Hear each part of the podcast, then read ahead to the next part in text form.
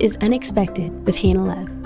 In this podcast, you will gain a new perspective of how God loves you enough to call you to things that you couldn't have imagined for yourself.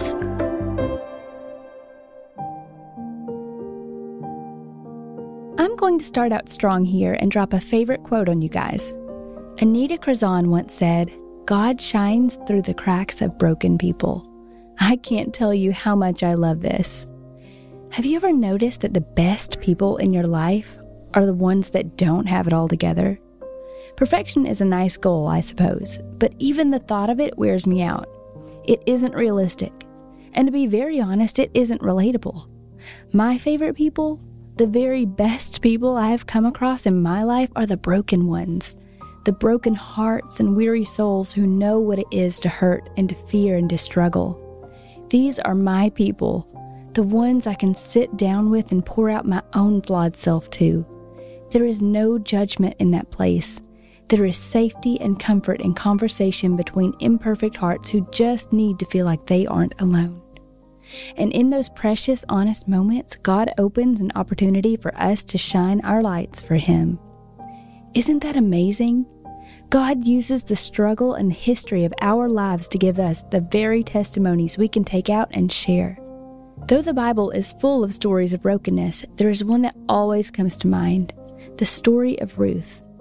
To be honest, the story is equally as compelling for Naomi, Ruth's mother in law, because they are both redeemed so beautifully. As a refresher, I'll read the first chapter of Ruth to provide some context. Ruth, chapter 1, verses 1 through 22. Once upon a time, it was back in the days when judges led Israel, there was a famine in the land. A man from Bethlehem in Judah left home to live in the country of Moab he and his wife and two sons. The man's name was Elimelech. His wife's name was Naomi. His sons were named Mahlon and Chilion, all Ephrathites from Bethlehem in Judah. They all went to the country of Moab and settled there. Elimelech died, and Naomi was left, she and her two sons. The sons took Moabite wives. The name of the first was Orpah, and the second was Ruth. They lived there in Moab for the next ten years. But then the two brothers, Mahlon and Chilion, died.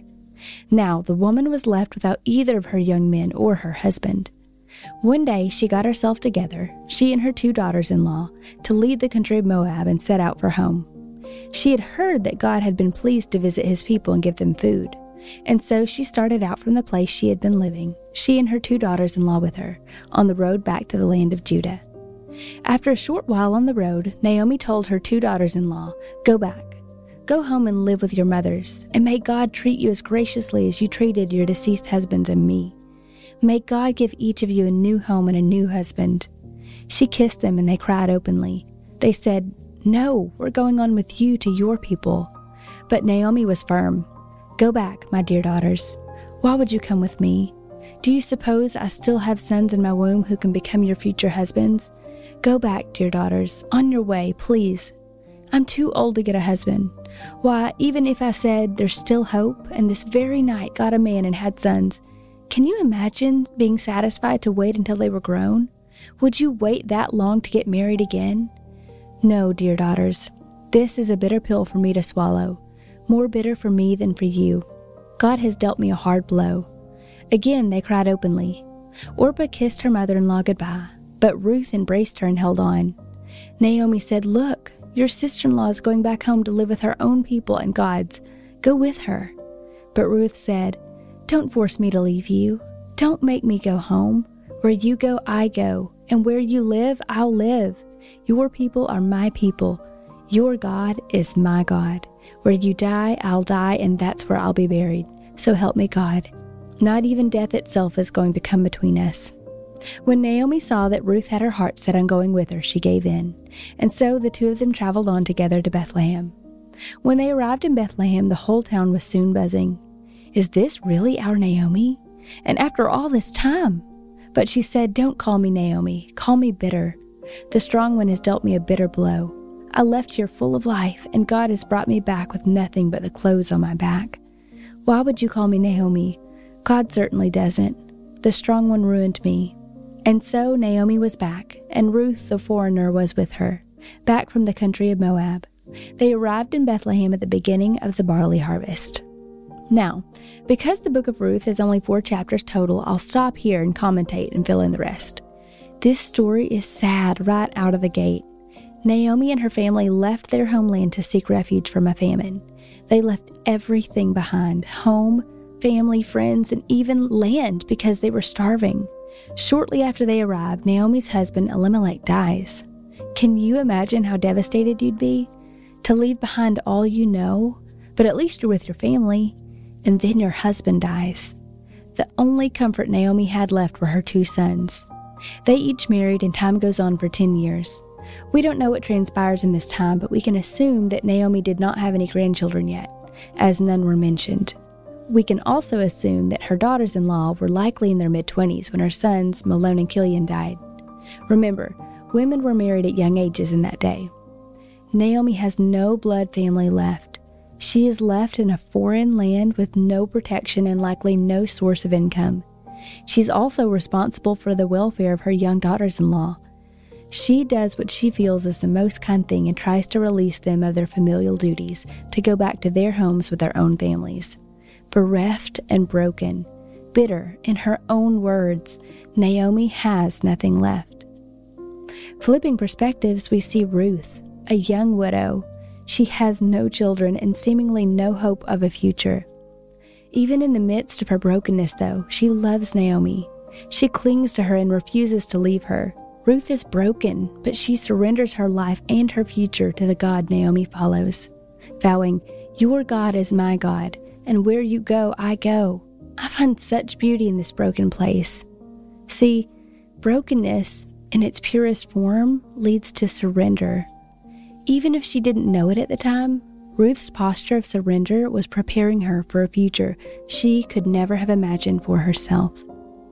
Naomi and Ruth returned to Israel, they were broken but home, bitter but humble. Ruth goes into the fields to work. She's gleaning, hard and tedious work. Defined, gleaning means the act of collecting leftover crops from farmers' fields after they have been harvested. Culturally, this was the work of the poor.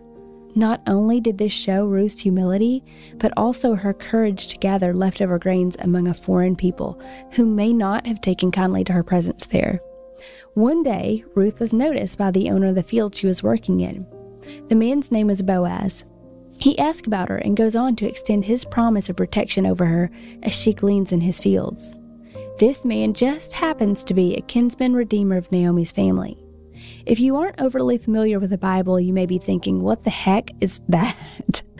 well, I'm so glad you asked because a kinsman redeemer as defined by gotquestions.org, is a male relative who, according to various laws of the culture and day, had the privilege or responsibility to act on behalf of a relative who is in trouble, danger, or need. The Hebrew term for kinsman redeemer designates one who delivers or rescues or redeems property or person. In other words, this man was technically able to redeem Naomi and Ruth by buying back the land that Elimelech owned, because he was a family relation. What's more, he could also marry Ruth to restore the family line lost due to the death of her husband. Well, this story is so sweet and so full of God's goodness from this moment forward. I hope you'll even go on to give it a read for yourself. And I hate to give away a good ending, but you know when God is involved, He will work all things to His good. Ruth goes on to be redeemed, and Naomi too, Ruth becomes the mother of Obed, the father of Jesse, and Jesse, the father of David, who, as we know, is the line that Jesus comes from. Can we just take that in for a minute? Ruth, a foreigner, was not only grafted into God's chosen people, but she becomes a part of the lineage of Jesus. Talk about God's beauty from brokenness. Brokenness is a powerful tool it is where strength is found and character is forged and relationships are formed. It is also where we meet surrender surrender to God and His purposes for it all. She gave it to Him and He blessed her. And that is just what God will do with whatever brokenness you are carrying. He will bless your story at the moment of surrender. It may take years to see it, and it may not. But God has a remarkable way of using each and every life story to touch other lives. If only we are brave enough to share them. So today, I want to encourage you. Don't feel the need to be perfect, sweet friends. Your beauty is in your brokenness. And don't hold on where you need to surrender. He is waiting on you today. Embrace the unique cracks that are yours and shine His light through them. Thank you so much for listening today.